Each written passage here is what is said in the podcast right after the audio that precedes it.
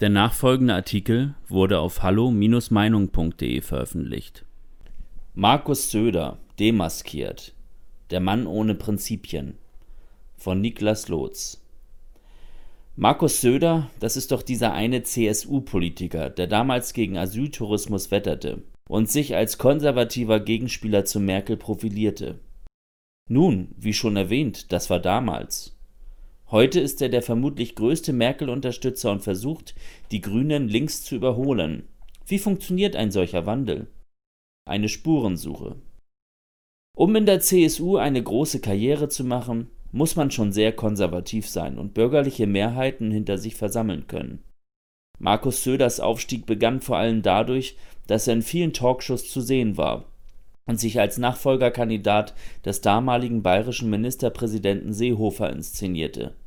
Diese Nachfolge sollte ihm auch gelingen, denn wie er sich damals verkaufte, kam im konservativen Bayern gut an.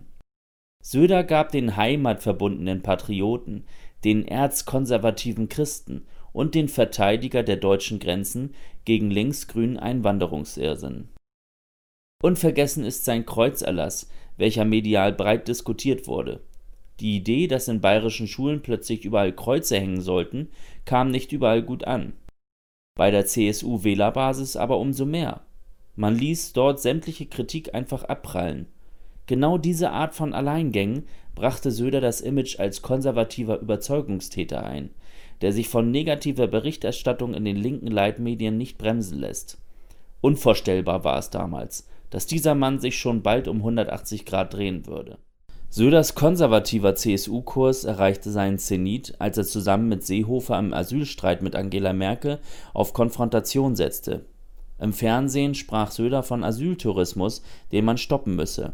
Er ließ keinen Zweifel daran aufkommen, dass die CSU radikal gegen die Flüchtlingspolitik von Angela Merkel vorgehen werde. Für kurze Zeit stand sogar eine Abspaltung der CSU von der CDU im Raum, ein Szenario historischer Dimension. Vielleicht hatte Söder sich einfach zu weit aus dem Fenster gelehnt. Vielleicht sah er seine eigene Karriere in diesem Moment schon bedroht. Man wird es nie wissen.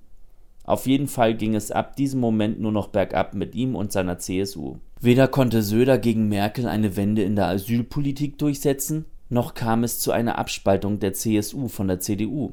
Stattdessen wurde es plötzlich ruhig um das Thema. Plötzlich wollte keiner mehr damit irgendetwas zu tun haben. Die Bürger können nur darüber spekulieren, welche Art der Gehirnwäsche Markus Söder durchlief.